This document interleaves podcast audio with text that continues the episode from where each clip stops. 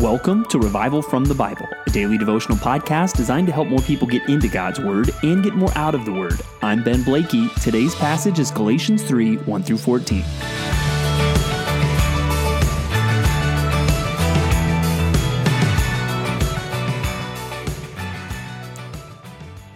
Today, we resume our discussion from yesterday, uh, talking about uh, some of the most fundamental questions of the Christian life. I would say, particularly the questions of how and why. How does somebody become a Christian and why? Why should we do the right thing even as a Christian?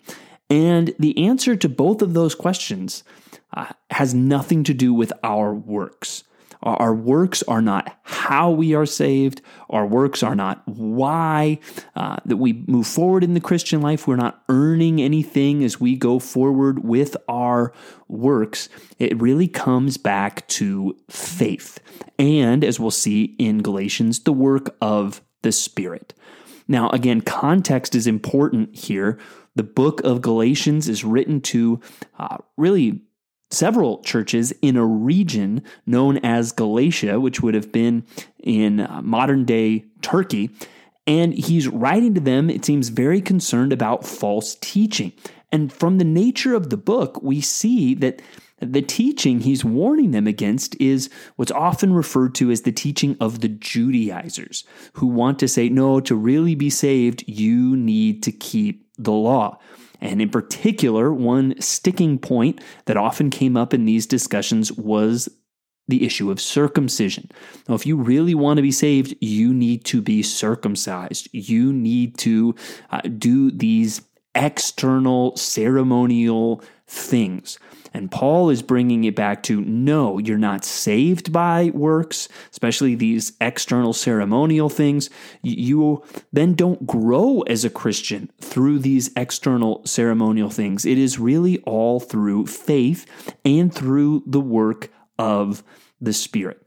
And that's where you might not have someone telling you um, you need to be circumcised to be saved.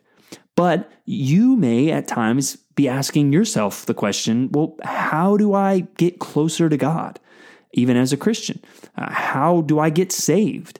And you may be tempted to think, well, by doing some external uh, ceremonial thing, that's what's going to really get me closer to God. And the answer is no, it's not. You want to get closer to God? Grow in faith. And faith is what will produce good works. And faith is really what will propel you closer into a deeper intimacy and a deeper walk with Christ. Let's look how we see some of this now in Galatians chapter 3. He starts off and notice the strong language that he uses. Oh, foolish Galatians, who has bewitched you? Wow, uh, this is very uh, strong, dramatic language from Paul here. He says, It was before your eyes that Jesus Christ was publicly portrayed as crucified. Let me ask you only this Did you receive the Spirit by works of the law or by hearing with faith? And the implied answer that he's expecting they will have to this question is it was by hearing with faith. Now we get to more strong words in verse 3. Are you so foolish? Having begun by the Spirit, are you now being perfected by the flesh?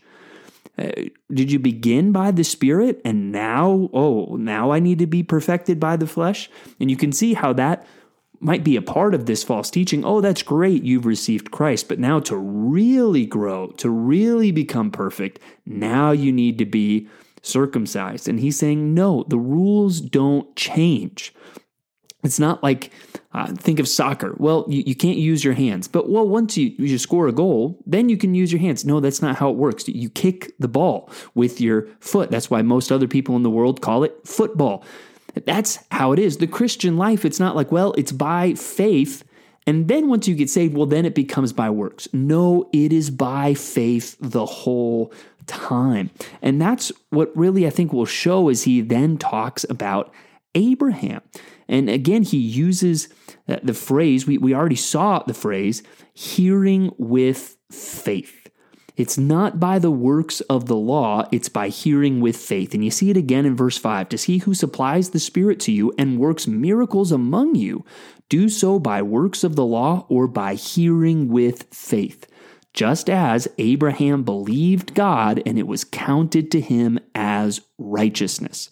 And there, you, you remember some of the arguments, I hope, from Romans, particularly about circumcision. When was Abraham considered righteous? Was it before he was circumcised or after? It was before. It wasn't circumcision that led to his justification, it was faith. And faith is what will lead to your justification. Faith is what will lead to your sanctification. It is through faith. And even here, I love how it talks about hearing with faith. Do you want to get saved? Do you want to grow in Christ likeness? Do you want to grow in intimacy with God? The answer to all of those questions is not going to be through works and especially not through external ceremony. It is going to be through hearing what God says, believing it, and, and then acting like you believe it. That is what we see. And, and the works that we'll see in our life flow from hearing with faith. That is what propels the Christian life forward. Not just our efforts and certainly not externals and ceremony, it's hearing with faith. And also another thing you see in there, it's it's the work of the Holy Spirit. And that's what we're going to see developed, especially as we get into chapter 5 where we will see the famous list of the fruit of the Spirit. But like Romans, Paul here refers to Abraham as this ultimate example. And it says in verse 7 Know then that it is those of faith who are sons of Abraham.